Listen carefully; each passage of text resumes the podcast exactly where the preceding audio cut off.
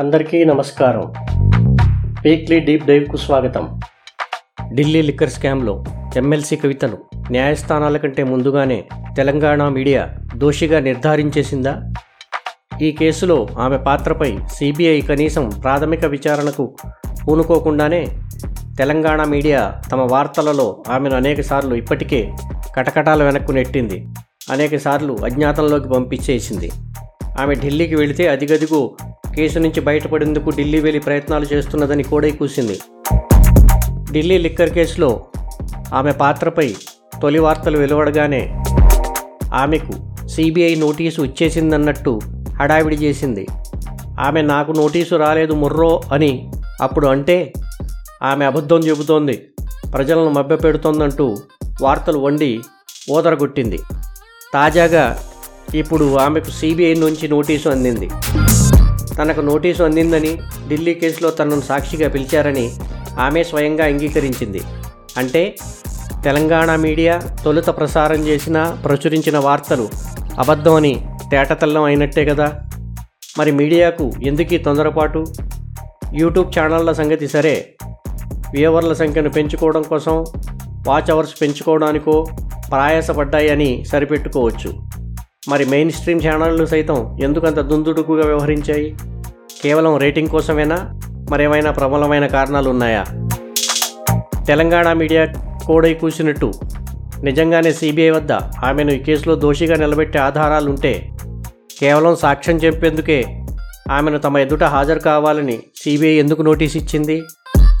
CBI తన నోటీసులో కవితను హైదరాబాద్ లేదా ఢిల్లీ సిబిఐ కార్యాలయాల్లో ఎక్కడైనా ఈ నెల ఆరవ తేదీన హాజరు కావాలని కోరింది. తొలుత ఈ నోటీసులపై కవిత ఆమెను తన నివాసంలోనే విచారించాలని కోరింది. అందుకు సిబిఐ కూడా అంగీకరించినట్టు వార్తలు వెలువడ్డాయి. అయితే ఆ తర్వాత ఎమ్మెల్సీ కవిత తన తండ్రి ముఖ్యమంత్రి చంద్రశేఖర్ రావుతో ప్రగతి భవన్లో శనివారం నాడు సమాలోచనలు జరిపారు. ఆ తర్వాత ఆమె ఈ కేసులో ఎఫ్ఐఆర్ కాపీ ఇతర పత్రాలు తనకు అందజేయాలని కోరుతూ సిబిఐ అధికారులకు లేఖ రాశారు. దీంతో ఆమె సిబిఐ విచారణకు హాజరు కాకుండా కాలయాపన చేసేందుకు ఎత్తుగడలు మొదలుపెట్టిందన్న వార్తలు మొదలయ్యాయి.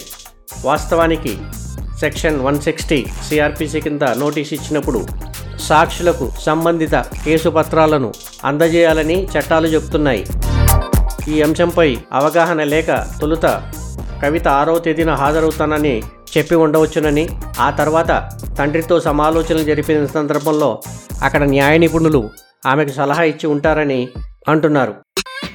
ఇక ఢిల్లీ లిక్కర్ స్కామ్లో కవిత పాత్రపై మీడియా వార్తల సంగతి అలా ఉంచితే బీజేపీ నాయకులు ఈ కేసులో ఆది నుంచి ఆమె జైలుకు వెళ్ళడం ఖాయం అంటూ ప్రకటనలు గుప్పిస్తూ వచ్చారు.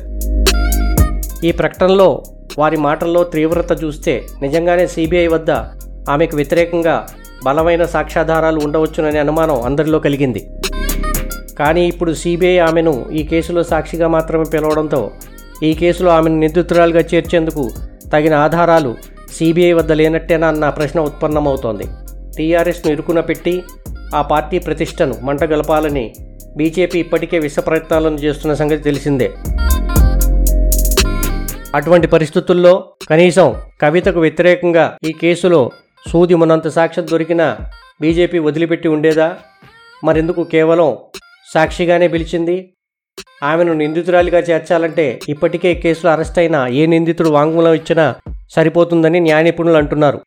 ఆ తర్వాత విచారణలో ఆమె పాత్ర నిరూపణ అవుతుందా లేదా అన్న సంగతి పక్కన పెడితే ప్రస్తుతానికి టీఆర్ఎస్ను ఇరుకున పెట్టేందుకు నిందితుడి వాగ్మూలం చాలునని వారంటున్నారు. న్యాయ నిపుణులు ఇక్కడ ఇంకొక విషయాన్ని కూడా ప్రస్తావిస్తున్నారు. నిందితులను అప్రూవర్లుగా మార్చడం లేదా నిందితులే స్వయంగా అప్రూవర్లుగా మారతామని ముందుకు రావడం క్రిమినల్ కేసుల్లో సర్వసాధారణమని వారు అంటున్నారు ఇప్పటికే ఈ కేసులో ప్రధాన నిందితుల్లో ఒకరు అప్రూవర్గా మారిన సంగతి తెలిసిందే. అయితే సాక్షులను విచారించే క్రమంలో వారిని తరువాత నిందితులుగా చేర్చే సందర్భాలు చాలా అరుదని న్యాయ నిపుణులు అంటున్నారు. ఒక కేసులో విచారణ సందర్భంగా ఎందరినైనా నిందితులుగా చేర్చేందుకు చట్టంలో వీలుందని వారు అంటున్నారు కానీ ఒకసారి సాక్షిగా పిలిచి తర్వాత ఆ వ్యక్తిని నిందితుడు లేదా నిందితురాలిగా చేర్చాలంటే పకడబందీగా సాక్ష్యాలు అవసరమవుతాయని చెబుతున్నారు.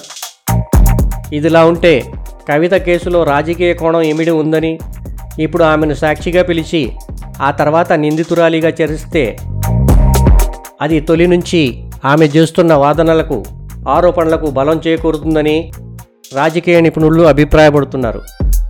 తనకు అసలు ఈ కేసుతో సంబంధమే లేదని బీజేపీ కావాలని తమ పార్టీని తద్వారా తన తండ్రిని అప్రతిష్ట పాలు చేసేందుకే తనను ఈ కేసులో ఇరికించేందుకు ప్రయత్నిస్తోందని తన పేరును తెరపైకి తెచ్చిందని ఆమె వాదిస్తూ వస్తున్నారు.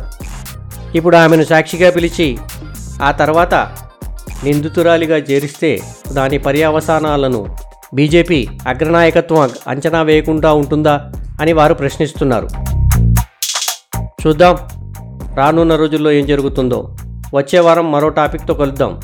అంతవరకు మీ షాజహాన్ సర్కార్ సైనింగ్ ఆఫ్.